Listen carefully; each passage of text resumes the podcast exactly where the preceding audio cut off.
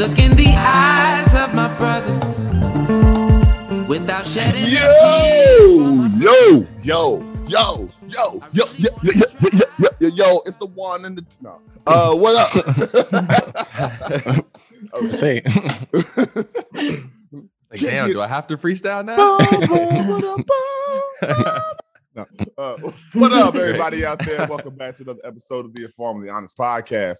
We are normally four brothers, but today we are joined by the lovely and the wifey of Brother Johnson, Miss. Uh, do you refer? Uh, do you prefer Abeo or Kirsten?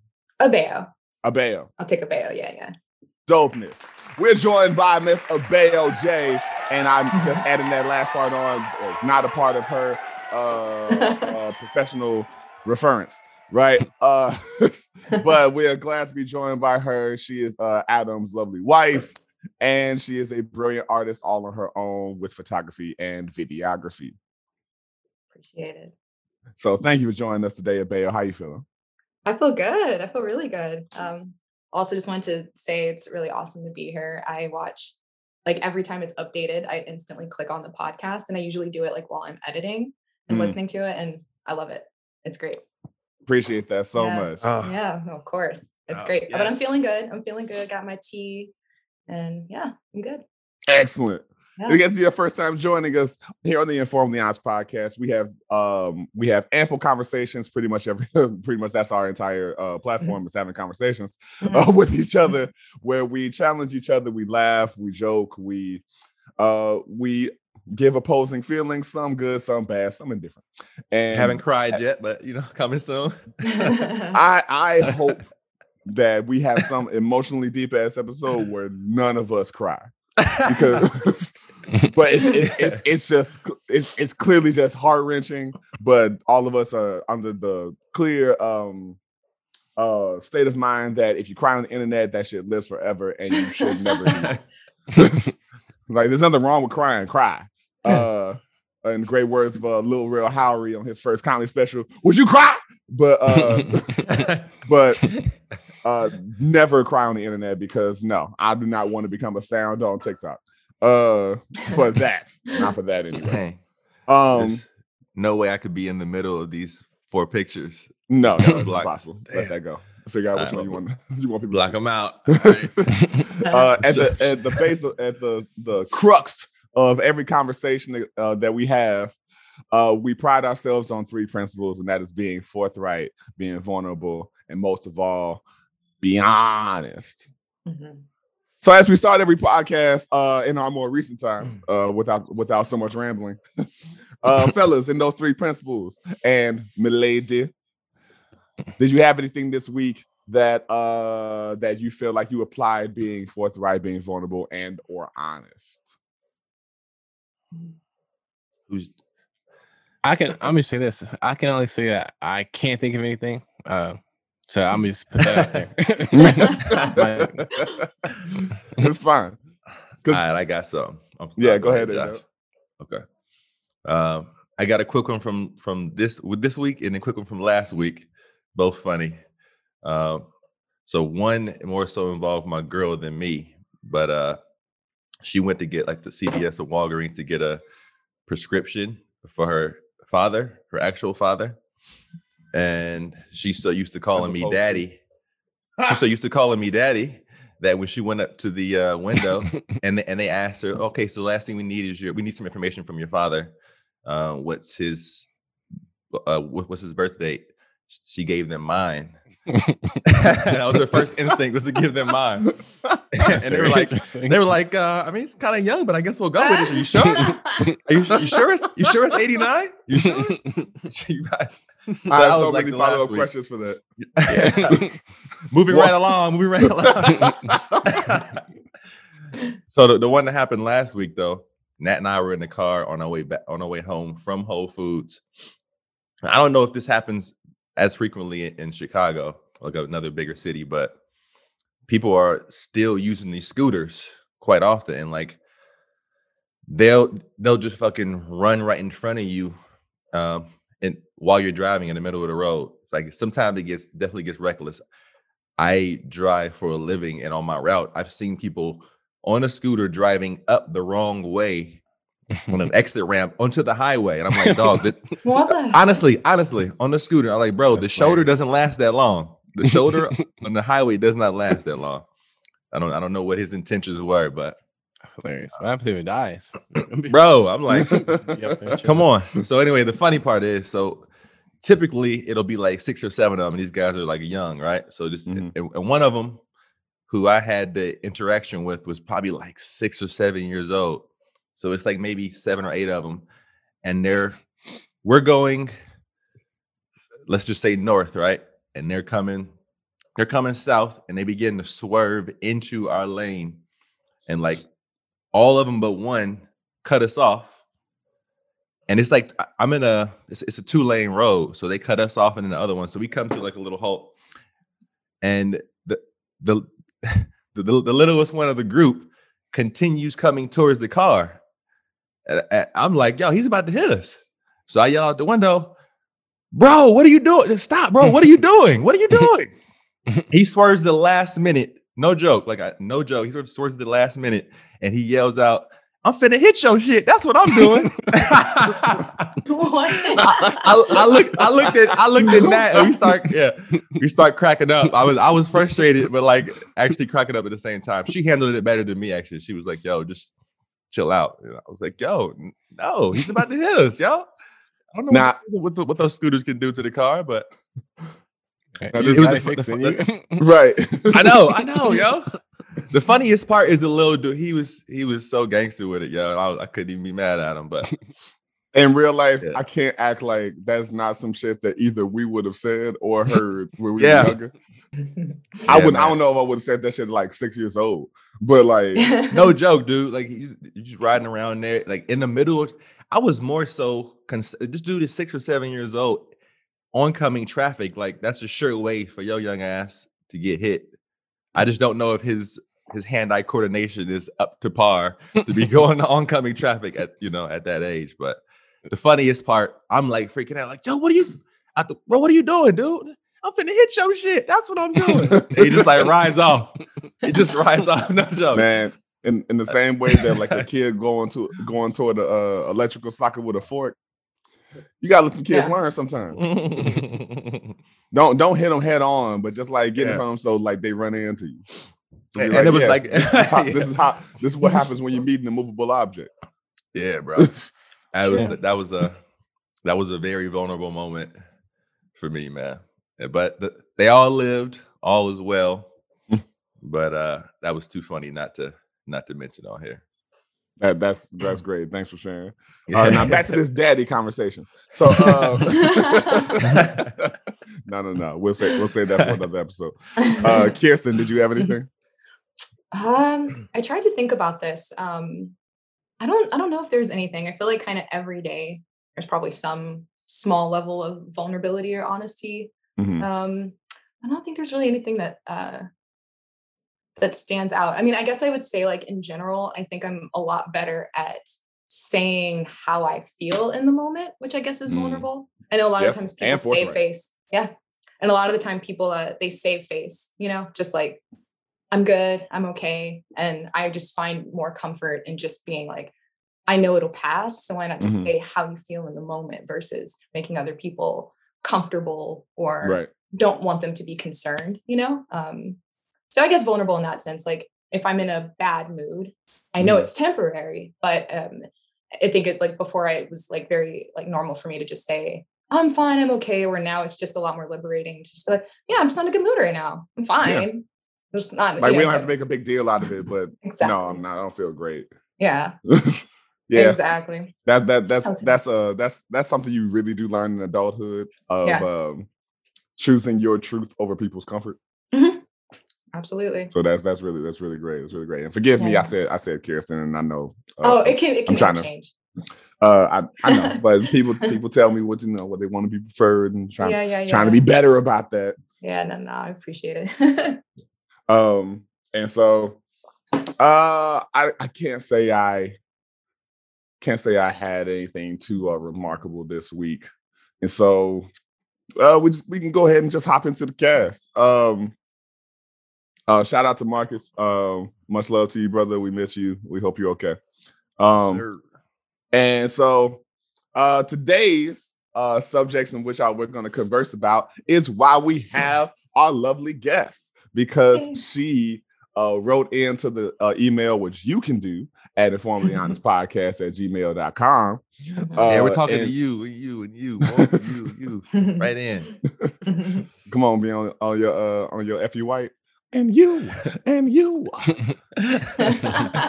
uh so uh we we we were like yo these are great questions and she's a lo- uh she's a lovely artist herself and so let's bring her onto the cast. And so we're gonna we're gonna go through these questions that that she posed and we're gonna we're gonna we're gonna chop it up together. And then we'll get into uh the work that you're doing and so we can share that with the world as well. Yeah, awesome. and by the world i mean all lovely 28 people of y'all that listen to someday they're never gonna get up. Uh, yeah. And, four, and and not- 14 and 14 of you on Twitter, man. You know, we and, and in real life we'll be at 14,000 i'll be like all right all 28 of y'all we still love you Um, All right. um, so question one would you consider yourself happy or successful in life who wants to take this first Ooh, i can okay. for it. So, do I consider myself happy or successful? Um, I can I consider myself successful, yes. Mhm. Uh, in a sense of suc- uh, success for me is, and that's a follow up question: is uh, what do you define as happiness or success? Right. Uh, I consider myself successful because um, being a dancer and and making sure that all of my lines of income, uh, or at least the majority of them, were dance based uh, is a goal I set for myself. excuse me. A goal I set for myself right out of high school, and uh, to kind of go against the grain and not immediately go to college, and uh, knowing that I, I maybe I would at some point, but not making that as much of a priority, but going like, okay, this is going to be hard. I know I can, if if I devote myself to this, I can find some lane of success with that. And so um, to be able to do that and have had the career that I've had for the past 15, 16 years, uh, yes, I, I I think that that that that is successful, and it's not a lucrative field. And so for me to be in the w- within the monetary comfort that I am, I'm I'm chilling. And so yeah, I, I I consider that successful. I enjoy what I do. I don't like what I do every day, but I enjoy what I do. Uh, so yeah, I consider myself successful. Happy is relative. Mhm. Um, a colleague of mine um, uh, said one day in a rehearsal with uh with my dancers uh for the showcase that I run, going, uh, do you know the difference between happy and joy? He said joy is active, happy is uh hap- happy is dependent Mm. you have to you, uh and so he was like uh in order to feel happy you have to be dependent on something making you happy joy you can actively create for yourself and i was I like agree. and- I also feel like people use um like semantics are a thing sometimes for happy. People will use happiness to mean joy right sometimes. It's the same way you could say, Man, yo, he cute. Oh no, he cute, yo. I mean, he cute. He cute. But is that, Is sem- that is kinda that semantics or or tone um both then. I guess I guess both. i mean because like you know there's that there's that old uh uh uh louis ck joke where he was like you know your the way we call the way we refer to jewish people is also their slur And He's like, like, oh yeah, he's a Jew. Like, oh, he's a Jew. Like, like, yeah. like, yeah, yeah.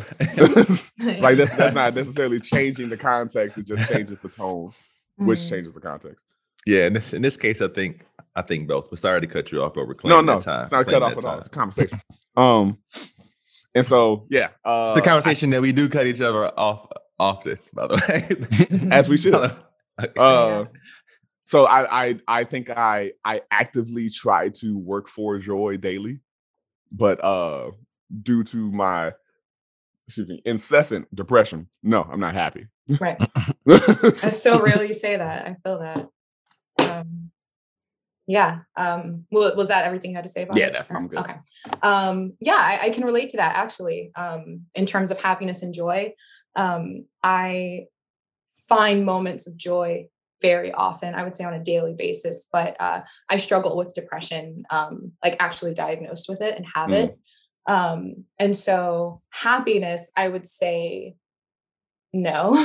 uh, so I would Mhm. agree, but I understand joy and I understand gratitude and appreciation. And I think those types of mindsets anchor you into joy because even if you're feeling sad or you're feeling depressed, there's sort of like this conscious awareness of things that you have that are good. And I always have that.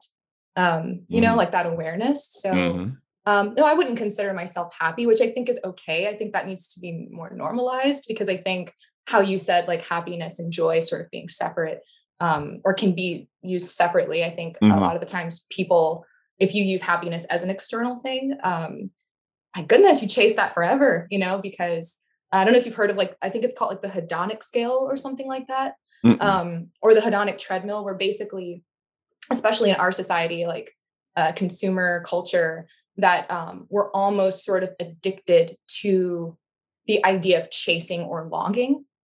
You know, so there's Mm. almost this state of I can see that. everything that you have. You know what I'm Mhm. saying? Eventually, it just gets it becomes your baseline Mhm. and then you're just so if you if you have that natural state of mind you're sort of dissatisfied you know what i mean um, so i think when people seek happiness in their career or in a relationship or um, they seek these things for uh, to, to feel happy it sort of evens itself out and you're like yeah i've got that but now i'm i'm longing something feels like it's missing so i agree with that definition um, but joy I, I feel very often for very like really tiny things which i think is great because means you don't need to do a lot you know um, Mhm.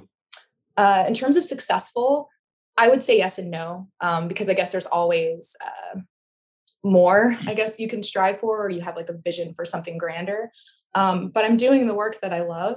Um, I think I'm good at it. It brings me joy. I get to Mm. connect with people, um, even online. I've, I've I've formed a community with people on social media because you can use social media for whatever you want to use it for. But uh, for me, I've connected with other like photographers or videographers from like Italy and Korea. And um, so, I mean, I, I have to define that as success because I think those are sort of the pillars of what success would mean for me. And it's on a different level now. It can enhance, but I would I would still consider that successful. So, yes. So Stuff. Yeah. Well, for me, I'll follow up. Um, so for me, so I, I feel like I'm I'm blessed enough to say that I don't struggle with any type of like uh come on, bless. mental uh, any uh like mental I don't want to say illness, but uh Impairments. Yeah. Uh, like uh, uh, it- you you you don't have any uh uh what's the word I'm looking for? I I, I get what you're saying. yeah, I don't have any tribulations mentally. yeah, which is great by the way. Which is great by the way. It's a very Mhm. nice contrast. But um That's that a being good point. said, Yeah. but with that being said, I definitely sympathize. Obviously, Mhm. you know, Mhm. she does, and I, I live with her and I see how it affects her. And um, so I definitely see how it can affect people. Um, so I, I emphasize that. But to a- but to answer the question, like, uh, am I happy? I would I would probably say no as well. Hmm. Um, cause kind of kind of like you were saying, I never thought of the definition that way. Like, because you know, there's a lot of people that want us to believe that you know, like they always you always hear people say, um, money doesn't money doesn't buy you happiness, but it's like you know, after hearing your your, definition or that definition, Mhm. it's like, oh, Yeah, if you, it does. if you- it kind of does. but um, but joy though, you know, and I never really compared the two words. I just kind of use them interchangeably. Mhm. But um, in that sense, like like like Kirsten was saying, uh, I can say it, but um, like uh, but um, but like she was saying though, um, um, crap, oh, the joy thing. So Mhm. yeah, like she was saying, I would say I'm relatively joyous because Mm-hmm. You know I I okay, so I have my my hobbies that I do. You know, maybe Mhm. that maybe I can't do them as much as I would like to, but I I I do know that okay, you know, I can work on this this sculpture thing, you know, on the weekends. Maybe I, I'll make a beat, you know, on Wednesday night or something, just for something random. And they're Or, like, and, and they're fired too. I was like, damn, that boy is impressing me. What the fuck? Do what I can. Um, but um, so yeah, it's like I'm not happy, but I feel like, well, let me let me def- let me explain. So like, I'm not, but at the same time, I'm not. the I'm opposite. Yeah, No, yeah. I don't hate my Yeah. life at all. It's just like I'm I'm I'm tr- for me like I want to get to a place where I can enjoy the weekdays as much as the weekends. That to me, Mm. that's what happiness is to me, or yeah. joy, or I'll see Yeah. happiness. So Yeah. like, and there's some people that you know struggle and crawl through the week just to get to the weekend. And it's like, man, do I really want to like? Do I really want to only enjoy? You know, whatever that percentage of, you know, do I really want to enjoy just two days out of seven? Like that's like that doesn't seem like Yeah. a way to live. So when I get to that place, or even or even half the week, say I like really uh, say I like Monday through Wednesday as much as I love the weekend. Sure, I'll take that too. But um, Yeah. but yeah, that's that's my answer. for happiness. Can I uh, interject before you go on to success? I was going to say, um, in terms of happiness, also like if you talk to people from like other countries, the idea of people chasing happiness, like you know, you have like these this like self help section that's like how to be happy, how to be. A lot of people's attitudes are like, you're a human on Earth. Uh, you're not owed that necessarily. I mean, you're owed to to to feel okay, you know. But people chase this thing like they're kind of almost owed happiness sometimes, where it's okay to kind of just accept and move through moments that are just heavier instead of Mhm. sort of trying to cover it up as something else. Like if you lose a parent or a loved one or a pet or you're sick, like it's okay to just like not be okay. And it's different than trying to stay there. But you know, I think some Right. people they just like always want to feel happy. And it's like that's just not the human experience. So Yes, I think know- part of that is, yeah, I think it's it's ideal when you can be in a space where you can feel that, um, you can like just accept that, ha- embrace that Acceptance. heaviness, Mhm. and then Mhm. not feel like you owe so much justification for Yeah. why you, you know what I'm saying? Oh, what's going on and what's wrong? I've I've tried to eliminate that as best I can in my relationship, but more even just in my vocabulary, the what's wrong, what's the matter thing, because that already that once again implies and reassures the person that what you're feeling is wrong or It's bad. And, that's, and- and that shit's come from such an early age. So now it's more of a Yeah. just know that whenever you're going through that, I'm here. Whenever you feel comfortable to discuss it or you feel like you need an out external source or whatever, Mm. Yeah. I'm trying to create the space in myself to respond accordingly. Yeah. Uh, you know, and I think that's where a lot of that trying to act happy even when you're not is because you're so you have to we're so used to having to justify Yeah. shit or try to Then you come up should be with happy. something. It's like, Yeah. yeah, yeah. You're like, no, you, know, you should all- feel good all the time. It's like, wow. And I, and- and- yeah. yeah, go ahead. No, I was that was that was really it. That was my gist. Okay. I'll just, just one more thing before uh before we uh let Adam. Adam continue. Um I think there seems to be a, a unspoken or maybe even unconscious uh conflation between happiness and satisfaction. Mm. Where people feel like they can't be happy uh they, they they can't be happy if they're not satisfied and they can't uh it, just because Uh. they're satisfied if, if they feel satisfied that uh that they I, I have a way to finish the sentence and it's not coming out uh Take your time. to feel satisfaction can be recognized as a degree of happiness Mhm. but it doesn't Mhm. necessarily mean like oh i'm complete now because i'm satisfied in this moment Exactly. Yes, Yeah, I think that's how I I think we could take that back to Mhm. the whole money money happiness thing. If you are dirt poor and you get fifty thousand dollars, you could you could feel satisfied and a little bit of happiness. You're satisfied like like you, there's a little bit of happiness from that jump of having nothing to being able to have all your essential needs met. Mhm. If you meet those needs, because you If- often do yeah. find people will get a large amount of money and then they sort of uh They have no idea how to manage it. they don't know way. what they're doing with it necessarily. Yes. So then they Yeah. just Yes. So uh, yeah. Yeah. true. But I think the jump from let's say a hundred thousand to five hundred thousand, I don't know if that's necessarily bringing that much happiness. Or, I mean, you you Yeah. once your once your needs are met for sure, that's Mhm. a guaranteed thing. You have everything you actually need. I don't know if your wants are as easily satisfied because there's there's so Yeah. much more out there. There's always more out there. There's always somebody who has more. There's always somebody who's But- created something better. Or, but the the the reason why I do feel like that that uh money can buy happiness and joy uh can can buy you the re what's this what am I trying to say? It money can provide It's like a tool. opportu- uh the opportunity to create joy. Yeah. and so it's, it's so it's that thing of you can you can buy happiness because you're like, oh, my my needs are met. And so now I just have money and space to do anything. I Yeah. can be a philanthropist. I can go. I'm like, oh, Yeah, oh, I'm gonna go, you know, explore the Swiss Alps. Now Yeah. I have ease and Freedom. and, and freedom and ease all of right. mind can be that satisfactory state of happiness that That's what, what, whatever people are looking for. The I see. I see where the Okay. disconnect. I see where it is there.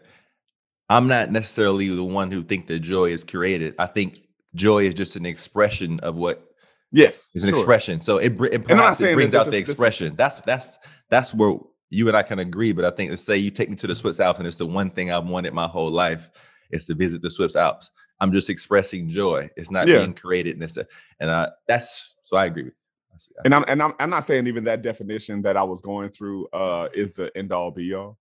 Um Yeah, yeah. but more so like ha- having financial freedom gives you gives you the space to be able to go, oh, now I don't have now uh uh the woes that I the woes that I may have known my entire life don't exist anymore. Yeah. That doesn't mean Yeah. that new ones don't come along oh, for sure. now now Yeah. i can have some ease because what i've always associated with challenge and tribulation Mhm. are now irrelevant Yeah, ah, that uh, I agree, man. This is about to be much longer conversation than these than most definitely we go i'm gonna shut up so adam can finish his Oh, Yeah, his success part. yeah. Yeah, yeah, yeah. So for me, like, I mean, I, I guess success kind of, for me at least, it kind of plays into the same thing I said about happiness is Mm. when, like, when I can wake up and essentially g- pay my bills with money in which I've gained from doing something that I enjoy doing. Mm, So to me, that's success. Um, but at the same time, I don't necessarily want to be scraping by either. mhm. But like for me, I'm not there's there's not necessarily a goal for me to be like to make six figures or or be like a millionaire or anything. Now, if if I there if there's were were decisions that I made that led to that, I wouldn't I wouldn't reject it. But it's like it's not necessarily like a goal. Like I want to be rich or I want i to feel that Yeah. you know I want to have a Yeah. seven bedroom you know five bed. Your not- bar is not set right there. Yeah. Yeah. Yeah. And I think I read something or heard something. I don't know. Uh, something came. Something reached my consciousness um, that that said something along the lines of like after you make or they say that seventy five thousand dollars a Uh-huh. year in in a household, they were saying that um typically after that your happiness level doesn't really like Aaron was saying like the diff- like the difference between someone making a hundred grand versus half a million, it's like there's not much change in happiness. I also heard someone say that you know it's not like rich people don't get sad or obviously we, we know Right. that's not true but it's like Right. they said something along the lines that um money just it, it allows you to be m- miserable but in comfort Absolutely, you can like Especially hide that shit. Yeah, psychological. Mhm. yeah. and if you look at all the fame not all the famous people if you look at a lot of lot. celebrities that and I know kirsten could speak a lot on that uh Yeah. uh I love, I love that. Yeah. so like there's there's a lot of we know there's a lot of celebrities that that you see in the photos and on Mhm. Instagram that are apparently living a great life, but then you know peel back the cover. You know, this person is struggling with struggling with yeah. all types of addictions and Mhm. depression, and, then they kill themselves. And I was about so to say if you like that. if you peel back the covers, you see me. With, with the with the yeah with the with the Paris Hilton or something. Who knows? I don't know. Paris Hilton, of all the people. anyway, sorry, sorry, sorry, man. sorry, Adam, man. I'm sorry. Uh, I- no, I mean that's I mean that's just it. It's like so for me, yeah. So that's my answer. So for me, success is just being able to to wake up every day and not think, "Dang, Mhm. I don't want to do this." And that's Yeah. like that's so many Yeah. mornings. That's been like my mentality. It's like, Mm, here we go. Yeah. I know that. I know that feeling. Yeah. Me too, me too, man. Yeah. Um, I was gonna say, um, you know, I don't want to stay too long on the the subject, but I'll just add really quickly. There's um a documentary. I think I told you about it, Adam, but it's like called, I think it's just called Happiness or something like that, or the Happiness Project on Netflix.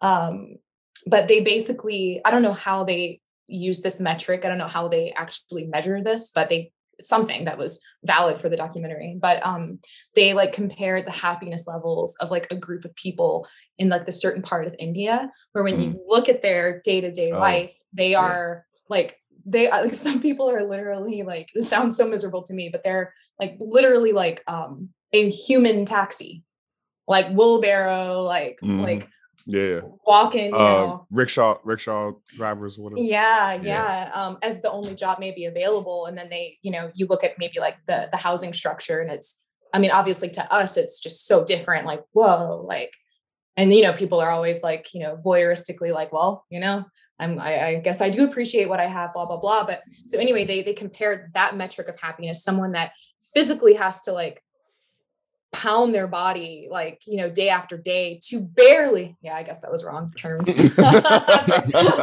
Look, I was gonna keep a straight face until somebody else says I was gonna keep a straight face. Now, whatever. Why you gonna let that uh, pass? I see. um, overuse their body um, to, uh, I mean, to make barely enough to survive. So, like, um, so Mm. them being able to feed their families, et cetera. So, anyway, they compared it to like somebody in like a high rise office in like New York City, and their levels of happiness were the same. Mm.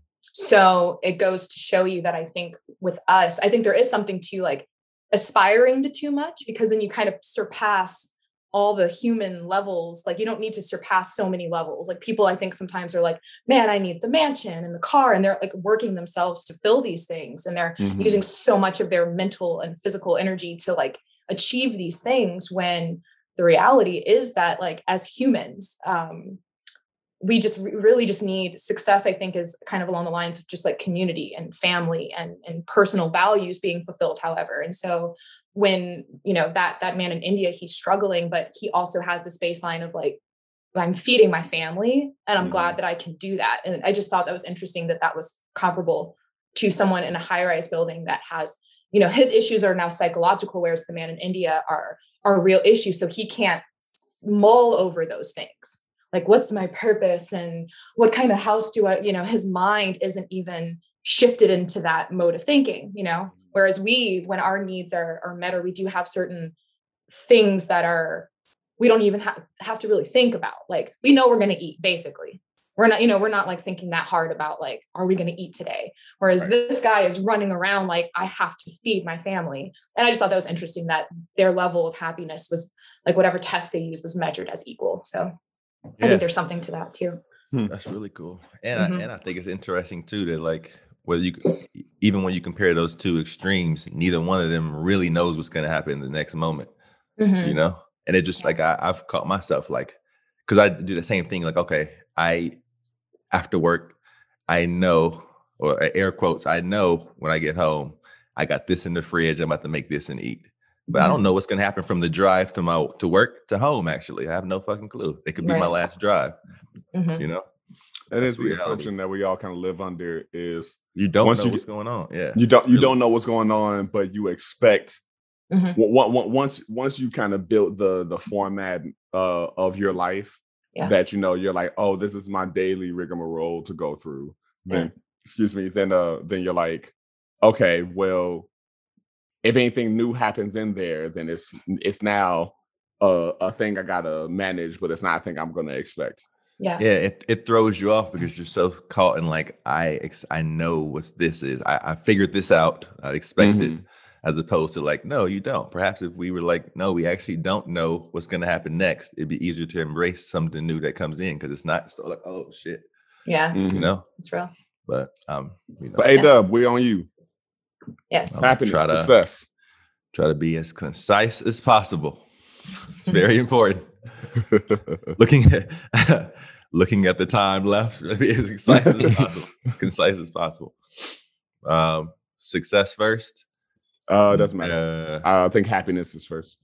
ah, let's go with happiness first. No, I think we can, I guess we can all agree on that. um, Nobody's happy. No. but I mean, if you look at it from a practical sense, though, what's expected? I'm I have a wonderful girlfriend. The place I love, the place that I live in. Um, I have enough money to get by and live a lifestyle where I, you know, we go out, we, we're, we're able to do most of the things that we want to do. Some things take a little bit longer. Perhaps you got to save, and I'm still able to save for whatever future the investments or whatever the hell you want to call it you know so if you look at it like that perhaps i should be um but as of late i can i definitely have been putting more value on the awareness my awareness of things that takes up most of my that takes that's a large portion of the value so how i'm looking at it is more of a if happiness is there, if joy is there, if depression is there, if this is there, I care more about my awareness of it. And these things are just coming. I'm willing to, it's easier for me to embrace whatever the fuck is there and instead it says it has to be this or that or that. No, I just want to be, I just want to be there for it.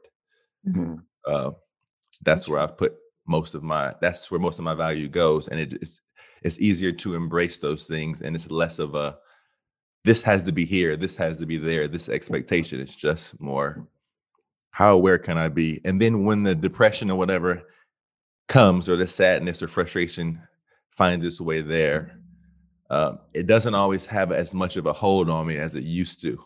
I feel like there's a little bit of space there because I'm able to like there's a there's a viewing of it. There's like a little space in between. Uh, that's as accurate as I can say it and be concise. So that's where the value is mainly placed. Mhm. Success wise, no. Do I hate my job? No. Do I find value? Actually, the reason why I chose this job, or one of the main reasons, and the job before that, is because no one had to convince me that this job that I'm doing is useful on the planet. You don't have to Mhm. give me marketing tools and all this shit to influence me that this is useful for not just myself on the planet. It is it's blatant. So um in that regard, I guess I could say success in that way of am I I'm outside, I enjoy being outside. Am I doing something that's useful on the planet? Yes. However, do I have a natural liking for it? Where, whereas I would have a natural liking for dabbling in the arts in different ways. No, I do Mhm. not. Um, but going back to the happiness thing, um, I it's definitely much more of a I want that awareness thing to also shift the idea is to like take that wherever. So if I take that in my job, can I be can I bring some sense of passion or enthusiasm to this job or whatever the fuck I'm doing right now in this moment? I'm I'm not a big proponent to find that one thing you're so passionate about and just do that. No. There's going to be a time where on this planet something needs to be done that you don't necessarily like or that you're not passionate about and then you won't be willing to even fucking try.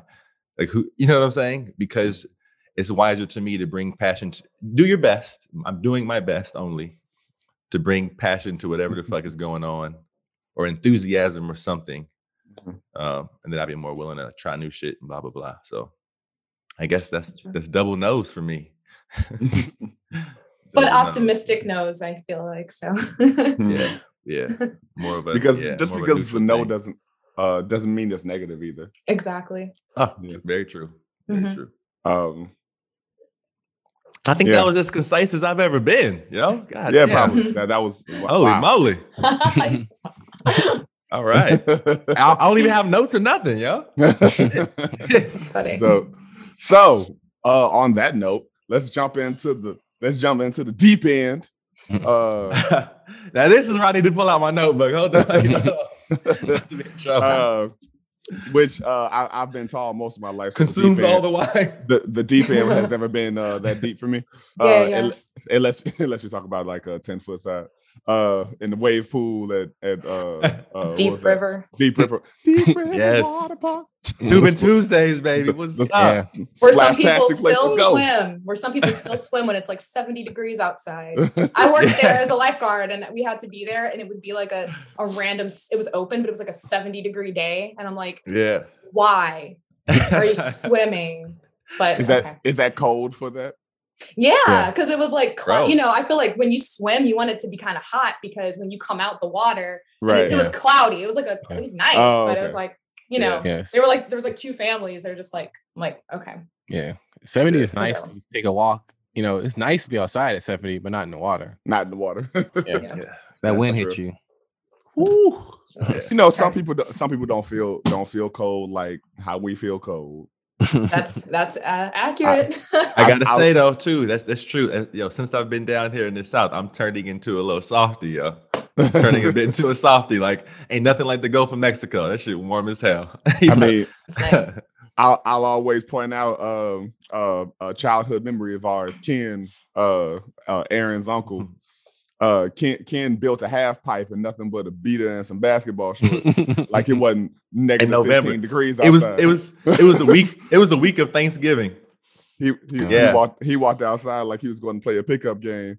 And- And Adam and I, which we have to mention, snuck into the principal's office and stole our fucking boards back, plus seven other things of other people who had requests while we were going. That's That's hilarious. That was People's great. duffel bags are little Debbie snacks. and- On deck. Yeah, man. Uh, And Mr. S- Mr. Sutton saw us walking out, like, "What are you doing?" And he was like, "Get away from me right now! Hurry up before the camera sees us!" Shout out. that's, that, that's that's a that's a real teacher for you. That's right what I was I gonna know. say. Shout It's out. like I'm not snitching. Just make sure I don't get caught. Get away. Period. That's Um, hilarious. But yo, Um, question number two: What are your thoughts slash beliefs on God, a higher power, or spirituality? Yes. Um, I can start it off just to be because I'm mine's pretty, I would say pretty short. Um, I am agnostic. I don't presume to know a lot of stuff. I mean, even information. I was gonna ask, what does that mean? Because I don't know. I don't. Agnostic? I've never actually known that compared. I know. Yeah. Um. What is what? What? What's the one that doesn't believe in God? What's the- atheist. atheist. atheist. atheist. Yeah. I never knew agnostic what it actually meant. Okay. Well, here's how I look at it. If you look at someone that believes in God and then someone that doesn't believe in God, they're both belief systems nonetheless. Agreed. that cannot be proved or disproved technically. So eh, me being agnostic is just like I don't have enough data for that. I really don't. I, I really don't. I mean, I guess I Mhm. could and then make a valid point, but when it's something as deep as like that, in terms of creation, I know there's like the Big, Bang Theory, and I mean, you can use all these scientific terms and do all the research and the data and accept someone's research, and it, you still don't really know. You're accepting someone else kind of going into that field and providing that, but Mhm. for myself, I don't know that to be true either way. Um, Got you. because there's just too many religions that exist in the world. You know, people having that mentality of like, you know, with Christianity, it's kind of like, you know, uh, if you're not specifically this, then you're going to go to hell. And it's like, so Right. someone born in China that has no access to Christianity, my mind just goes there, and I'm like, I I, I can't buy what you're selling on that level. Um, but in terms of just like spirituality, um, in terms of things like even you see in the animal world, just like that intuition when there's fear or danger or a mother's instinctive love for her. I, I think there's just there's some sort of natural thing that exists outside of the appearance of the body, you know, and you can call that intuition, fear, a hunch. Um, and these these are kind of harder to convince people of. Sometimes you feel something and you can't be like, this is why I felt this way but Mhm. it's so true for you and you can rely on it time and time again so i i look at it like that i Wow. um i don't believe in anything that you can label like for example i'll say it quickly this is a highlighter by definition but we're so used to a highlighter like the the name of it but this Mhm. is not it's it's material you know, so when people label things Yeah. like God and Jesus and religion, they're so steadfast on the, the, the terms. And that's where I get lost. Um, and people hold on to that, you Mhm. know, um, even outside of religion, like vegan, like that's great. But some people like that's their who they are, you know. I am You should have you should have been a part of our podcast last week when we are talking about identity and labels and all that. I'm Mm. sure. Oh mentioned yeah. No, mom. that was good. Yeah, yeah, Yeah. yeah. You know, it's real. Um, so yeah, that's but that's my short answer. I think I'm a spiritual person, and I say that because I a lot of the choices that I make in life are based on an inner feeling that is not I could not explain on this podcast, but it's it's led me out of situations. It's led me to Mhm. situations. I've uh, manifested, so to speak, meaning I don't know what that means, but I've Mm. I've had positive thought about something and I visualized something, and that's changed something in my brain, and it's allowed different. There's something about that that I can't that I maybe would identify as spiritual to some degree. Outside of that, I don't presume to know, and that's that's, my answer. I don't know. How could I know? I don't know. People that say they know, it's like that might be true for you, but I don't know how people can say that as like a a full. And, and I've had family Yeah. members very upset about that, like, oh, you're not a Christian, so you and they'll literally say it like that. So you don't believe that Jesus died for your sins? I'm like, I mean, you're putting it like that. I mean, it sounds weird to say no, but there's so much shame around that, and it's just uh, that's a weird world, you know, because Mhm. instantly they they hold you to like it's it's one thing to be like I have a difference of opinion of this person, and then it's another thing when your family's looking at you like You're wrong. they're going to hell. Yeah. That's Yeah. harsh. Yeah. Yeah, to you know what? looked at It's, like that. that's really tough. You bring up a really good point. Like, how could you know? Like, I'm I'm thinking of what could be a measurement stick that we could use objectively to say, oh, this person knows, or at least knows a little bit more. Mhm. At least, at Yeah. least a little bit. Or what value of measure, unit of measure, could we use to um I don't know to why, valid- why the imagery of it just like, oh, this is my belief yardstick. Like it's just yeah. uh, um what, what what what unit of measure could we use to be like objectively this person knows something Yeah. or a little bit more than that person or they know Mhm. something of what they're saying and only thing i could think of would be them creating methods or tools that Mhm. other people try out and it actually works for them based on where they say they want to go it actually works objectively and you can see that and say oh he Yeah. said this would bring about more ease or whatever and we a million people have done it and at least Mhm. half of 500000 have found success Mhm. in that exact field in, in that thing. I don't see how else you could be like, okay, that person knows what they're talking about. Right. Yeah, and there's several spreading- versions of that. That's the thing too. Like Yeah. that can work. Like you can measure that, and that can be true. But it's the same with diets, right? Like some people, what do they do? Keto, vegan, vegetarian, and everyone's like, "Well, this works for me, and I lost all this weight." But there's Based on where they So say they want to many- go. Based on where they say they want to go. It's like where yeah, they, you know? And everyone's body is different. Yeah. Not everybody, not Yeah. everybody can healthily be vegan. Not No. everybody can healthily be plant-based. Not everybody can healthily be keto. Like you gotta figure out what works for you. exactly. Yeah. But I'd Uh, argue that almost everybody wants a sense of ease in their life or wants Sure. to eliminate misery or something in their life. So No, if, no, if I don't think if anyone's I'm out there like, man, I have not had enough misery today. Like, you know, yes, yo, they're not saying that, but they're living like that. because people are irresponsible as some Those people. are 90s masochists. So but You said the um, 90s bands. so that's what I'm saying. That that would be. I, I would imagine that would be the only. You know, if we all agree that Mhm. people want to eliminate more ease in their life and they want to eliminate the miseries, or to at least as best as they can. yeah. If this tool that has been offered does that to some degree, then the house like that's the only other way. yeah. I, I I think don't that's ideal. I think that's idealism. Uh, to to believe that everyone, I think a large majority probably do want to experience that. I do think that that you know masochists exist in the world. There's some people who- Sociopaths. so, uh, I think that shit's all mind stuff though. So or you can and you can go. on What forever with isn't? well, every, every I- thought of religion, or Th- di- thi- like it's all. This is where the conversation takes a. This is where it gets tough for me. because part of me in my experience could tell you what it is, but then it just doesn't. It- it- this this is where Josh and I spend three hours going back and forth because I can only speak from an ex- like you said, we're only speaking from an experience. It doesn't- course. you know. So um if if if I can take the take the next one. Um what are my thoughts on all of it? Uh yes. Ooh, Jesus, that'll take forever. Um, the short and sweet version. the, sh- the the shortest way the shortest way I can talk about this is always why the fuck does anyone care? That's real. Uh, and and, and I only say that from the perspective of Mhm. I personally um challenge anyone who makes their decisions based on what they think will happen when they die. Fear almost too. It's it's, it's, Yeah. it's always it's always a fear of what's going to happen Yeah. when I die, and we I have always no clue what happens. You have no that. fucking no clue. Clue. I Yeah. keep and I, that's the that's the main thing I always go is like okay we could we could get into all what the research is of what it is now and all of that kind of stuff but Mm-hmm. if you need a consequence to be a good person that is the issue for me I I feel that. if if you if you need consequences in order to keep you in line with making good decisions being a good person to other people and being considerate and empathetic and all of that kind of Yeah. stuff then that says way more about you than Yeah. whatever your beliefs are it's like a power dynamic to a degree. Like there's some kind of level of like something holding you to that fear. Yeah, you need Yeah. you need someone you need you need some omnipotent invisible force to hold you accountable to doing re- good quote unquote as But on a smaller scale, we've all done that. I'm sure. I mean, and I'm- scale, I'm- we've all like done something with the expectation of getting something from that.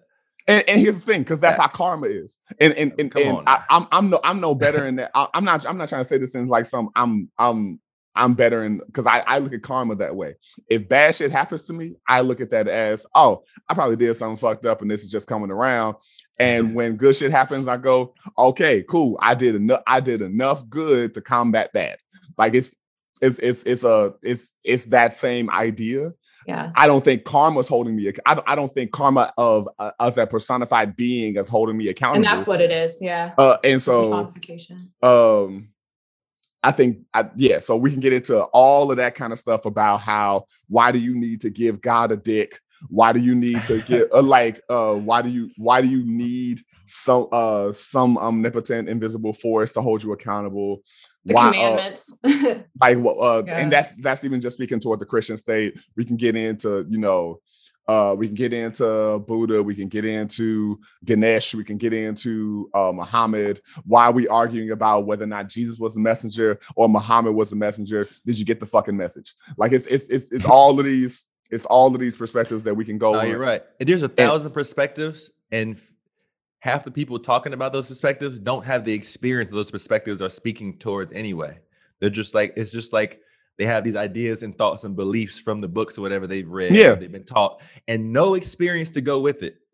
or It they have no a sta- sense. uh, they don't have direct experience but they have associated experience Mhm. they Which take they doesn't take mean- something that they've gone through and they try to make it uh apply to the to their teachings Yeah, which is so weird that humans do that. Because it goes back to what you're saying like why do people care? I think it's weird when you feel some sort of like uh not martyrdom but like just some kind of like i need to to to do this for for my religion. Like i need to because everyone people. Yeah i'm sorry. No go ahead. That was all i was saying. Uh uh everyone is looking for everyone to some degree is looking for purpose. Yeah. And you're trying to find what that is before you out this bitch and so you're like oh once i'm out this bitch what's the consequences of what? No one knows. Ain't not a single motherfucker came back and gone let me tell you about this shit. Not one. Yeah. So what's over there. you are a clown.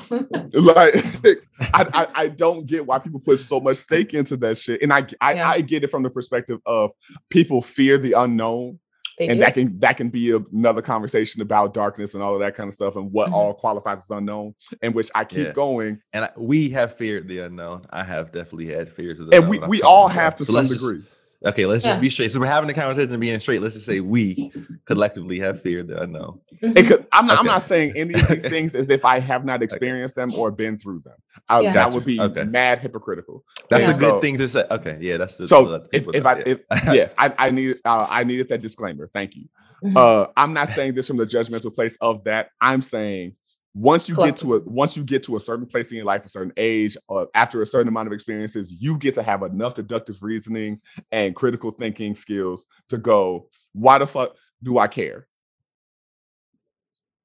and Mhm. and why do i care to the point of passing judgment toward other people just to That part. justify how i feel that part And so that those things is what is what because and I say this as someone who's been in arguments with anywhere from family, like Emil was saying, to random motherfuckers. I almost re- I feel the anger. uh no because uh I, I just did this podcast with uh with the homie Lily B. Uh and me and my girl had stepped out of the podcast studio and then two random white dudes walked up to us and was like, hey, uh uh, uh how you guys doing today? And I was like, yo, we cool. Uh and then they were like, hey, you mind if we like pray together real quick? I almost punched them in the fucking throat because because that was a threat to me. Were they saying that because they heard the podcast? They heard the No, recording no, or something, they- they were just random? standing- There's on the they street. were just standing on the street Ah. and they were like, "Hey, you- Ah. uh, do you you mind like bowing your heads and like praying with us?" Oh, and I was like, word, "Who word. the fuck are you talking to?" People Because I- don't realize how offensive that can be to someone. And it- it's not offensive. That's a Yeah, yeah. threat. yeah, You yeah. asked me to close my a- eyes It's a threat. and, and like what? That, like that's that's wild to me because one, you don't know anything about me, and two, why would I close my eyes and hold hands with you, stranger? That's weird. that is weird. That's random. I take that as you're trying to rob me. It's, and so Yeah. it, it, it is. It, yeah, that It- is true. Like, yo, what's up? Yo, he just saw you walk in with that new Galaxy phone. Like, yo, close your eyes. Hold your Like, phone ju- in your hands. Close we your just eyes walked out there to like catch our Uber, and then you like you say like, "What Yeah. the fuck is wrong with you?" And so, and so th- it is that thing for me of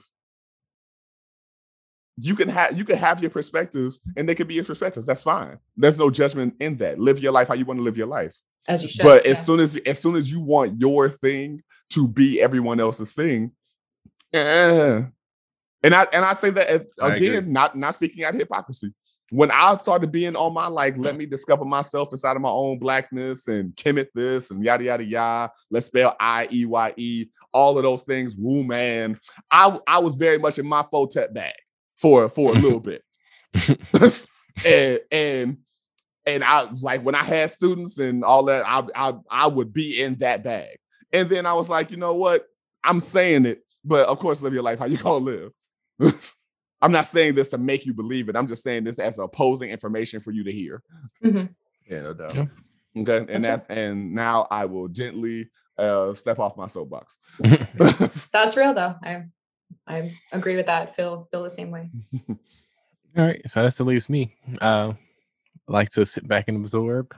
Uh, so, uh, okay, so for me, I, I want to talk about the word faith and why it's so dangerous.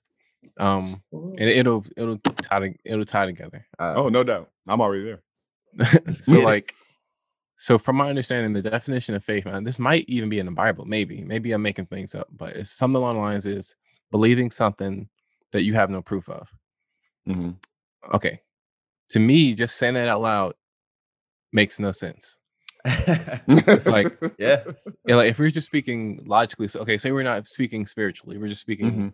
logically so you want me to believe something there's there's no proof of so if john comes up to me and say hey man i just bench pressed 2000 pounds i was that's not physically possible for anybody to do but i'm supposed to believe this because i have i have faith that john is telling me the truth Mm. now that's just that's that's just an everyday you know interaction with somebody. So let's Mhm. take this into like a church or a mosque or a place of worship and somebody tells you this event occurred. And it's like so now because i'm in this spiritual place and i'm no longer in just a general i'm not on the street corner now i have to use my imagination and believe this simply because i've stepped into this holy place. And it's like for me that it just screams like brainwashing to me and it, it it feels like it feels like somebody a long time ago was like man we need to get these people under control so let's let's let's threaten them with hell or whatever the the, the equivalent Mhm. is in other religions so we're going to threaten them with this so that way you know we can control these people we can have the the women submit to us and do whatever we want and we can treat them like crap but they're not going to leave us because they're too because if they do we're going to stone them outside the city because you know divorce is frowned upon and all this stuff so it's like it, it just feels like now i'm speaking on religion here so it, it feels like in many religions it feels like some insecure man at some point is like how how do we control these people? And they Mhm. used these an- ancient writings to do that. Now, with that being said, um, as far as there being a, like a higher power, or some people refer to as the universe, or Mhm.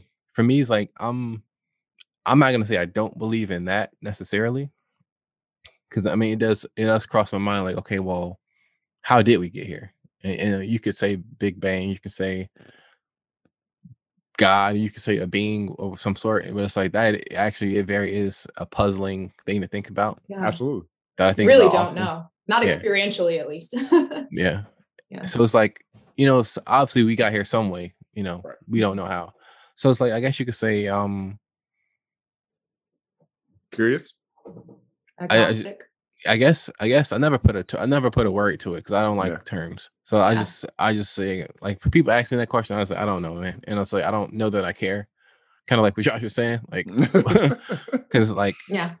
and it's like after you've been raised in church for so long, and like, and then when you step out and look at it, it's like, Mhm. Yeah. It's just to me it's it's dangerous to me because you take a kid into that environment they're going to believe it. I mean there, there's very there's very few kids who aren't going to go into a, a, a church a synagogue a mosque insert place of worship. Like it's it's very few children that's going to walk in there and not believe it. So it's like at that point you know are you raising your child or are you brainwashing them and it's like it's just to me it's it's quite dangerous because these are the same kids that believe there's a fat dude coming down their chimney to give them gifts every year. So of course they're going to believe that Moses parted the Red Sea or Jesus turned water to wine or that he walked Mhm. on water or that he fed a bunch of people with some with some fish, two fish. It's like Mhm. all that stuff bread. yeah. all that stuff sounds perfectly believable when they believe that when their tea falls out, some fairy gives them money for it. It's like it's in the same realm. It's all it sounds like fantasy. Yeah. In which I, in which even like, I get when I when I hear those arguments about like Santa and all of that kind of stuff, I go, why, why give this, why, why give the fat white man the credit you get for the hard money that you, the work, the, Yeah. the work that you Yeah. did Yeah. to provide for them? Like, why, why, Yeah. why give them that credit? What part of their imagination you're like, oh, this is to preserve? The-. No, Yeah. have them create their own shit. That's how you get their imagination. And I'm saying this as someone who does not have children, but Yeah. yeah. No, we we feel the same way though. We we talk about that all the time. Like we're not doing the Santa Claus thing or yeah. anything Now- like. With that being said, I'm not gonna go out of my way to say that Santa Claus isn't real, Mm-hmm. but I'm not gonna be like, "Hey, you ready for Santa this year?" That's not gonna come out of my mouth. Right. If So, they like- ask the question, we will be. He was like, honest. is, is Santa coming over? Like, no. Nope. Now, if We, they want to, we we get you everything. yeah, it's like now if they want to participate in the in the festivities at school, I'm not gonna say don't. That's yeah, sure. I'm not gonna be the Grinch. Put it that way. Like, um, so I'm not gonna be the Grinch, but I'm also not gonna be, you Right. know, pro O Saint Nick. It's just like Yeah, you're not going to cater to that just because it's normalized. right.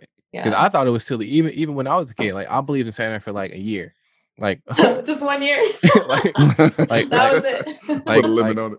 like I was like when I was old enough to understand the concept, and my brother, I'm sure it was my brother because that's something my brother would do, told me that he wasn't real at like six or seven. I was like, oh, okay, and I just went on with my life. It was like, I was like, yeah, I kind of was kind of skeptical in that anyway. So thanks, thanks for confirming that for me. yeah. Um, Same, That's same here. That uh, um, one year, me and my brother found all the presents in my mom's closet, and we were I've like, had a similar experience. "Cool." it was like, "Oh shit, Mama Santa." It was like, "All right, cool." And Yeah. then, then uh, she wrapped up everything and was like, "What did Santa get you?" We were like, "What did you get us?" and it was over from there. that is so funny. Yeah, I That think my aunt knew uh, once we start asking her, could we sleep in the living room next to the tree the night before Christmas? She was like, oh shit, they know. They know. yeah, they They're know. to. That's That's hilarious. funny. But So, I, I want to, I want to feel like I answered that question. Um, I realized I didn't. uh, Go ahead. but yeah, I just want to make sure Well- I, I answer that. I think I did. So. Yeah, yeah, yeah. Um, what's the, the question is, what is your beliefs? what what what are your what are your feelings on God? Uh, Yeah. what are your thoughts and fe- thoughts and beliefs on God, a higher power, and spirituality? Gotcha, gotcha, gotcha. Well, uh, my I guess I could start with like my idea of spirituality because I'm I I wasn't I was lucky lucky to, to not have to be raised with the idea of the Bible. I was raised by people who might have been born or grew up in the Bible Belt at some point, Mm. but never with that dogma Mhm. projected on me. Um, Oh, it was more it, it, it was more of a okay, here's where we're at in our lives, Mhm. and then you can take what you like from that, and then ki- here's some other shit we can expose you to. Just see which one you kind of fuck with more, Mhm. you know. But my, I guess, as of late, my idea of spirituality would be as simple as this, simple and concise as this. Something very simple. So let's say there's a lot of people telling you around as you grow up. Let's say something as practical as the Earth being round or flat, right? Since since we were born, for the most part, there are some flat earthers, but for the most part, we've been taught that the Earth is round, right? Since we were like from early on. Mhm. At some point in my life, I said, I, tr- I trust that it's probably true, but now I'm going to actually look myself. That's how I see spirituality for me. There's a lot of things going on. There might be some truth. There might be some. I don't fucking know. We've all we all agreed on that. But now I'm gonna, I'm gonna, I'm now I'm willing to experiment to see what's real for me. That's as simple as the spirituality. However, um, I, I guess my main answer is I agree with just about everybody um, to some degree of everything that's been said here. But I do want to add some little thing in of like I've had experiences for sure where somebody was hitting me with that dogma of Christianity or or non-belief. Um, they were hitting me hard with that shit, and I came to some I came to some conclusion that it's still possible. Somebody could be hitting you with that dogma. It's still possible to find something fruitful underneath it if I because I don't want to also reflect that same. They already have this identity and they're saying, I don't know, they're right. I don't want to hit them with that same shit of there's no part of what they're saying that could be useful or value valuable here. So I, it is possible to for me to like set aside the dogma that they have and just ask in this moment what they're suggesting will it work? Can it work to some degree? Can it mm-hmm. be can it fix this challenge right now in this moment? And oftentimes i wouldn't even hear the shit because no i just know them. That's that's egoic too. That's like saying i just know who they are. I've labeled you as this. There's no possible way you could get out of that. This is who you are to me. I've labeled it whatever you're saying i'm not even going to acknowledge it. But in this moment if i can just set that dogma shit aside they might have the right answer to fix the issue in this moment for sure. So that's my disclaimer but most of the shit i don't um, I, I don't fuck with. So i guess the the main answer is i've decided what i'm hearing all this shit what am i going to do about it? How am i going to get some genuine experience here? Because Yeah. i'm hearing a lot of shit i'm starting to believe stuff but it doesn't it's not necessarily fruitful and i say Yeah. i want to be here where i wish to go is here it's not taking me there you know That's real. um, and I'm setting aside the ex- the fact that I grew up with a grandfather who had been experimenting and, and having experiences that I've genuinely been a part of. That I, I was even skeptical with him. In fact, for 50 something years, he'd been practicing meditation. Not he's not some Buddhist or anything. He's just tried it out and it Mhm. worked for him. And then for, for about 40 years, working on people in different capacities or clearing houses of entities or whatever whatever. Um, I would sit with him, and I caught myself when I was younger being super interested and like always wanting to hear the stories. But the stories became more important than me actually taking my first step into my own experience. Right. The story, my mind was just fucking, it was loving it, eating it up so much so that when I would try first to practice meditation, which I, that word in itself is just so many connotations. Just sitting down, just sitting. If you're just sitting down doing nothing, it doesn't mean you're thinking. It doesn't mean you're feeling. It doesn't mean you're watching TV. It doesn't mean you you in a white. You're you're, you're in a room, white walls, nothing there, nothing to do, nothing to see, nothing whatever. I had so many expectations from what the experiences that he genuinely had that I cut myself off from having any of my own experiences. Yeah. because I was expecting this shit and it didn't happen until I was able to be like, oh, I need perhaps it would be helpful if I approach this every single time, knowing that I have no idea what's gonna happen next. Yeah. Like as as if it's the first time to the best of my ability. Mhm, Uh, so I'm trying to like eliminate that influence, just mhm. setting that aside. My own personal experience was I'm hearing all these things from family and the shit's working, doing wonderful things. I'm hearing it from the outside world. I'm hearing all these things. Mm, But at what point is the story Mhm. going to become less important than me actually taking, going beyond my fear and taking the step to really see something? Mhm. And that finally happened. So Yeah. that's my idea about it all. That's real. Um, if I could say like 20 second, I guess little uh I don't know. Go the for word. it. Um, I think what people fail to realize too is that like it kind of goes into like I don't care because I think what happens is that um, and people experience this all the time. Like when someone feels a certain way or something is true for them, we Mhm. don't hold honor to that. You know, it's like there really is such a thing as something is just true for someone Right.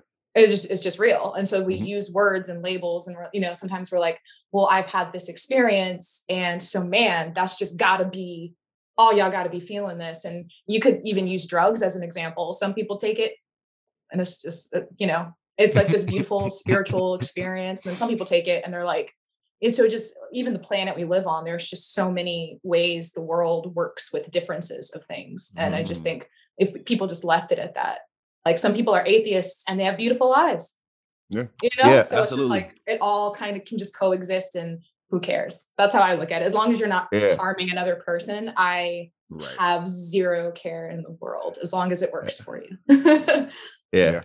And I, yo, quickly, I want to level with the folks too, and, this, and uh, especially with Josh too, and agree that I have definitely been on my shit where I was just like throwing that shit on people, um, and I recognized it. So I do want to like say that shit. I want to like level with the folks and you know not be on some hypocrisy. I, think- was definitely on that. However, Mhm. I do think it's also possible to connect with somebody's experience of something. So let's say you wish for them to understand where you come from Oh, absolutely. you, you speak to an experience and then they feel that and they're like, oh, I fuck with that. I get what you're saying. Right. And that can kind of help you set aside any unnecessary belief system because belief doesn't mean you actually experientially know what you're talking about. No, absolutely. you know? I uh uh it was it it was always it just it got a little less militant is what happened. it was always a thing of um just you say a perspective and you're relating it to the moment. Yeah. And however they meet you halfway or don't meet you at all or completely, you know, come in as they are, uh to that moment is where you where you find yourselves. But it, uh the militancy became in a, you know, like oh, you know, it's a men because man and woman is men plural. Like it was, it was, uh, and so it, it it was all of that kind of stuff. And to to concisely, um, because you know that we about that concision around here. Uh, uh, concisely answer the question because I don't know that I did. Um, uh, relationship with God. I don't know that God is a sing a singular entity. Uh, Mhm. I do have, uh, I do believe that I have uh, ancestral relations. Mhm. Uh, I do believe in karma very, uh, very hard. Same. And um, and as far as like spirituality and all of that kind of stuff, uh, spirit is spirit is molecular for me. I feel the same way. uh it does it doesn't exist as a as in it is exists as invisible only because our eyes are not trained to see it Mhm. but uh it is very much you know how how the greater part of creation affects me and how i affect it is what my spiritual relationship is um Yeah. and so yeah so last on the docket M- madam abeo please tell us what you're working on please tell us Oh yes. Um, well, I'm actually working on uh, 20 projects at once. Uh, Oh Adam my and I, Adam and I, I think we both kind of do that similarly. Um, not actually 20 projects, but um, one of the ones that I'm um, in the process of kind of writing and creating um, is a documentary um, about Gary, Indiana. Mhm. Uh, the reason why uh, I even wanted to do that is I'm in the city, so I have direct access to it, which is great. Mhm. Um, and I, I, they're just, I don't know if you guys have ever experienced it, but I've had quite a few experiences where like people have asked me where I'm from, um, and I'll say Gary, Indiana, and then they're just like, "Oh my god, you're from Scary Gary," and I'm like, "What?" in the world?" Literally my just- whole life. It's insane. It's either that, they Yeah. bring up the Music Man for whatever reason. oh Uh, My Michael yeah, Jackson. Gary, Indiana. um or Yeah. uh oh shout out to um gary was mentioned in the mortal, Mortal kombat, Kombat. movie Whoa, whoa, whoa! What? I heard- yeah, I heard about that. I haven't seen Yeah. it though. Yeah, I, I do want to see it. Yeah. yeah Wow. Wow. But yeah. Yeah, it happens a lot. It hap- I think actually Adam mentioned this experience when we were in Thailand, and it was like there was like this. Uh, we had like this cooking class, and there was like a, a a group of I think they were from Michigan, right? Yeah. Like two girls from Michigan, and here's my takeaway from that experience. I don't know if you had this takeaway, Adam, but when we said we were from the Midwest too, we didn't say the city just because they didn't say the city. They were like, "We're from Michigan." We're like, "Oh yeah, we're from Indiana," and just sort of matching their thing. Mm, Um, and then I feel like in order to, to have such a confidence to speak about Gary negatively, they just assumed we weren't. And I wonder why they would have assumed that either way. You know, and they were just so confident in Mhm. saying it. And I'm like, is it because, uh, you know, I'm just making this up in my head, but is it because you just, you just knew because we're, uh, you know, uh, well behaved, articulate, you know, because it Mm. contrasted with her thoughts of Gary. So maybe she felt Right. confident in saying that. But yeah, she was like, all I've heard is to like avoid Gary or something like that. And Adam was like, with the straightest face, like, oh, we're from Gary. And her face just goes bright red. I, like, I felt embarrassed for her just because her reaction, you could feel that embarrassment so strongly. And his face was just so like flat, when he said it, like not giving her anything to bounce off of. She was just like staring back at her own shame. But anyway, um, That's what you gotta do. That's Yeah. what you gotta do. No. and he delivers every time. It's great. I'm just awkwardly laughing, like, "Huh, yeah, we are," and Adam's just like, but um more more more recently um i've seen like on youtube it's it's actually kind of disgusting to me but i've seen like people that do urban exploring. Uh i've been inside emerson i don't know if you guys have long time ago won't do it again. Um but you know they I've have seen the these videos. yeah i i went uh, i went um and like the floor like the third floor i think it's the third floor where like the library is. The Mhm. ground was feeling soft and i was like yeah i'm not going to go out like this. I'm not going to die in my school my old school. It's just not that's not how i want that to happen like you could feel Mhm. the softness of the floor like Mm. so i'll never do like that it was again. like it was rotting or something. yeah, Mhm. I'm like i'm not falling through mm-mm. but um but you just see videos like that where it, it you know to me it's it's valid i don't think you should hide it or have any sort of shame against against it there is something intriguing about dilapidated buildings and there can be a sort of a beauty in it artistically um but a lot of it feels very exploitative i don't know if that's a word but Mm, feels like exploitation yeah exploitive and um you know, and then you see like the comment section just filled with all these narratives. And so it just invites, when you only paint like one picture of something, it just invites a lot of uh, conclusions and judgments. And I was like, you know what? I think it would be really cool to show um, all of that, but dig into the history, not just for other people as sort of like Mhm. a counter narrative almost, but all yeah but also kind of just like for myself so that when people are like oh you're from gary like blah blah blah it's like well let me like explain to you first of all like why the city is even like why you're even making a mockery of it you know and then Hmm. explaining white flight and i mean and not even just that but even things i didn't know like um means i don't know if you guys ever heard of means manor No, I'm Sounds not. familiar. I have- I haven't heard it. I don't know what part of Gary it is, but basically um, during like the still mill, I mean, the still mill's going on, but when blacks and whites, like in the I don't know, 20s, 30s, 40s, were working in the still mills, um, what they would do is, you know, they would make housing for blacks more expensive to keep Mm. them, you know, so Oh. so the so the white um middle, they all were making that middle class income, but the whites were able to get it at whatever, and they would um, you know, say, you know, they would make it more expensive. Um, Mhm. so to keep um, blacks, because when they first came into the city, they were in, they called it like shack town. So they were in what looked like shacks. Um, Mm. Mhm. And so there was actually a man named Andrew Means, and um, I wrote it down so I didn't forget. But Means uh, Brothers Incorporated became one of the largest Black-owned real estate companies, um, and it was basically this man Andrew Means that had this trade, this skill. He knew how to build homes, and so he built. It's called Means Manor. It's in Gary. All the homes are still intact, and he and obviously uh, other family members, his brother, um, other other people that just knew how to build homes, literally Mhm. built neighborhoods for Black families at an affordable rate to Mm. live in that were equal Oh. to the standards of um, what the white families had access to. And I think Oh. things like that are incredible. So when you're you're mocking a city, you know, um, for Mm. reasons of mock yourself, actually, if you're going to do that. Um, but just, I mean, things like that are just incredible to me. I didn't even know Yeah. that. That's, I mean, Mhm. to for for someone to see um, an issue Yeah. like that and say, okay, we're going to just build this shit ourselves. Can we? curse?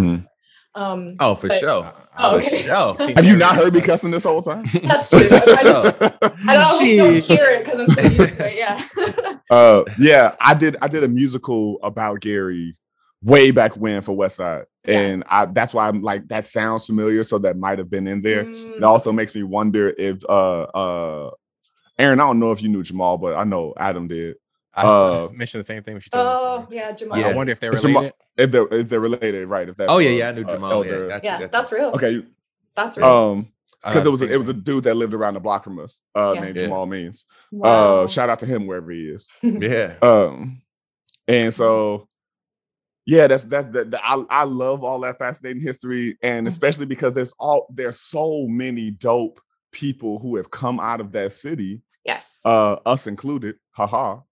Uh, that I'm like, it didn't stop at Michael Jackson. It didn't stop at Glenn Robinson.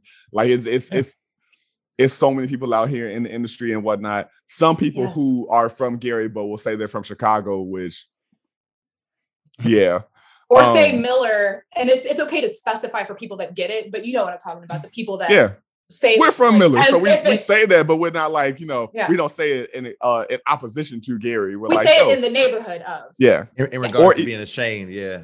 yeah, Yeah. Because you know, there's even that part of uh that part that's close to Merrillville that they call South Gary. Mm. I don't know even know that. Yeah, uh, like that part where Glen, uh, it's right between Glen Park and, And- and Merrillville. Uh, like Uh, 50, like, well, Oh, the like, probably 61st, like, 60th. well, 60 Some versus Merrillville. So it's 60 versus 53rd. Like, yeah, yeah, yeah. Merrillville starts on 53rd, so probably between 53rd and like 47. 50, Yeah, maybe. Oh, it's, it's it's literally like three four blocks that they call South Gary so that they can get so that uh so that uh because primarily white residents so that they can not get uh all of the like kind of bullshit legislation that Gary gets Wow. Mm. Wow.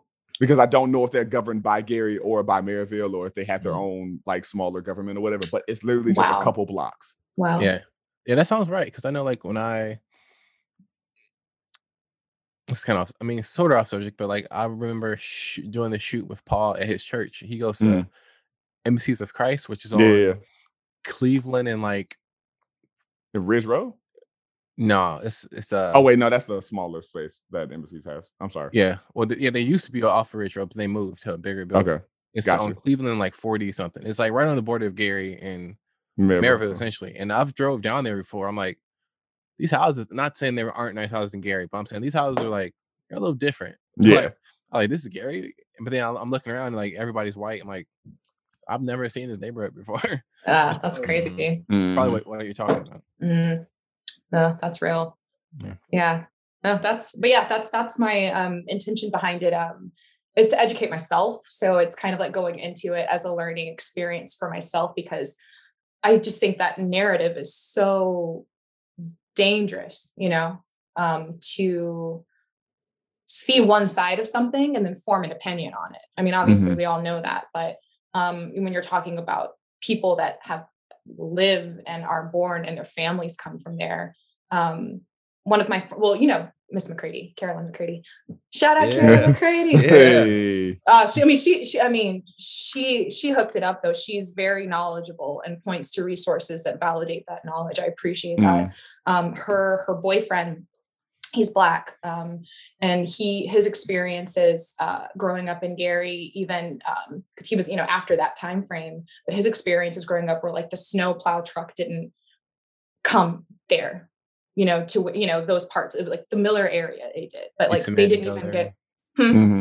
said the peace man didn't go there either yeah oh, I get it. I get it. Deliver, deliver. Yeah. it takes. It always takes me a second. He'll do that, and I'll be like, but yeah, I got you. Um, but yeah, I mean, just things like that. I think those narratives are just like really dangerous. So it's just like it would just be really cool to like counter argue that and still show the dilapidated buildings and still show that uh, there's nothing to hide from from that. That is a reality. You can't sugarcoat that as something that it's not. But when you see yeah. people in the comment section, just like black people can't keep shit together, or all it just it just infuriates me. And I think it's great to kind of come from a more neutral place of like let the facts speak for themselves. I'm not saying one thing or another but here's just some more information before you um you know yeah. just finalize a conclusion. Like you just see it's just dangerous. You can see something. Yeah. someone can go in someone's city with the intention of being like only black people live here primarily and this is all i'm showing you and then putting that on the internet you know and then you've got like yeah. two 300 400000 people not realizing that incredibly talented resilient uh, beautiful strong creative people live here uh, um, and are thriving some aren't obviously but are thriving despite those inconveniences that have nothing to do with a black person not being able to take care of a city. And right. i think that knowledge just needs to like be just a counter narrative. So yeah. Yeah. Yo, that's great. you're doing this documentary will really invite hopefully invite those converse those new conversations. Absolutely. Yeah. I hope so. And, and real quick um just to add to that real quick like also like you're also you're you're learning and you're doing that but you're also essentially explaining them how it came that way because white flight is a huge reason why the city is what it is now. Absolutely. All those white businesses and families, they took their money and went and built Schererville and Merrillville. Merrillville. Yep. And Portage. They mm-hmm. built literally all around Gary. Which and, all was Gary at one point, wasn't it? Yeah, well, some of it. I know Lake Station okay. was. Okay. Yeah, Lake Station yeah. was definitely. Okay. Okay. But what happens is, you know, they took their money and they went and built these houses and built, built neighborhoods, and all that money now goes to their their school districts because mm-hmm. we mm-hmm. someone thought it was a good idea to make schools be funded by property tax. So mm-hmm. since the average home in Gary, I don't know what the average home home cost in Gary, but some tell me it's really low compared to Schererville. Right. Yeah. So sure. we have no money to fund our schools, which is why we can't keep them open. And so and all that stuff stems from white flight, essentially. Yeah. Yeah, white flight and Jim Crow. Yeah. Mm-hmm. Yep. Yeah. Absolutely. So I can't I can't wait for you to to finish that. Because, yeah, that's yeah. great. I can't wait to see that. I'm excited. You know, I'm just I'm just curious. I don't know if you can speak about it, but how far along mm-hmm. would you say you are on it? Um, so I don't have any of it would sound like a lot actually. I don't have any of like the um, footage or photographs or interviews. Um, so that sounds like a lot, but I think the most important part for me, the other parts are actually pretty easy for me to do. Um, just or organically. How were you gonna say? No, but you, you did have the, the one that the one the one lady you talked to. Though. Oh, I did. Yeah. Um, her name. name is Ruth Needleman. She mm. shout out to Ruth. She was a she's a professor emeritus. I didn't even know what that word was, but it's just like a very revered. It's like a professor that they're retired as a professor, but they retired with like you were a freaking professor. Like mm-hmm. you did your thing. Like you are, you know. Um, and she wrote a book. Yeah, basically. They retire her jersey. That's funny. Um, and she wrote a book called uh, she she worked with um oh what is it called? She just she studied something about like socialism and like the workforce basically. Mm. And so she interviewed the original like committee members that uh that were all black men and she actually interviewed them that were all black men that uh, worked in the steel mill and they all had opposing ways of dealing with uh, racism in the workforce. So some of them believed that they should start their own organizations, like exclusively Black, like we should have our own organization within this company, you know. And then some people didn't believe in that. Like the people she'd interview, um, they were like, no, you know, we don't need to separate ourselves. We need to integrate ourselves. Uh, so you had all these different belief systems, and she wrote this book about it. And I and I love that she wrote it from that perspective of like, Me too you know th- uh, that even even you know within this this group of of individuals that all were experiencing racism in the workforce they all still had different ways you know you could obviously like Yeah. take malcolm x and martin luther king as an example but just that kind of narrative of like if we separate ourselves um that's just more fuel for the fire Mhm. um and then that other belief of like we need to um There's still nuance. Yeah, that's wonderful. so it's great Mm. and i've been using she wrote the book on that um a Mm. lot of she said a lot of white people like iun style uh were like ah, well those facts aren't true and blah blah blah. But she she interviewed a lot of of, of, of black men and it was all corroborative and was in line in alignment. And um, so i did interview her but in terms of just writing down the narrative of why i want to do the documentary and how i wanted to break down when i'm going to film and who i want to interview i want to interview emersonians. Um, there's different generations. Um, just of people that I've already talked to that are down to just like speak on their experiences. Um, and I also wanted to add that Robert, Robert Knight, everyone knows Robert Mm. Knight, yeah. his great grandmother, she's still alive. They both live in Florida. She's like 100, 101. Um, she lives, I don't know if you guys know where Robert used to live, but he lived in Miller. Um, you know that gas station on Grand? Is that Grand? Yeah. Yeah. Grand um, Boulevard. Yeah. And if you Yeah. turn right, there's like kind of like houses kind of in the back. Yeah, um, Chan used to live back there. Okay. Yes. He lived, Yes, he lived yeah. right across the street from Chris. Oh, Okay. okay. Yeah. Gotcha. So Th- I think we call it three four. I don't know. Yeah, it was three Yeah. four. Yeah, Yeah. was it? yeah. I completely Yeah. forgot about that. Yeah. um, well, his great grandmother was the first black resident in the Miller area. Hmm. Wow. So just things like that, you know, and what that experience was like. And she's still alive. And so, you know, it's just things like that. And I just think that would That's be really really cool. cool. Yeah, that's really, really cool. Yeah. Wow. Damn. That's really cool. Please keep us posted on that. That's great. I will. That's really, really great. I will. Thank you. Oh, my dog is dreaming. Sorry, if you hear something, he's just it's all good. It's all good. running through a field. I, I, yeah, you got to interview him. I'm like, yo, what you been? Well, thank you. Uh, thank you so much for sharing that with us. We Yeah. sincerely look forward to that project. yeah. And any of the other work that you have going on, let us know. We'll be glad to share it on the social media platforms and Absolutely. you know pr- uh, help promote.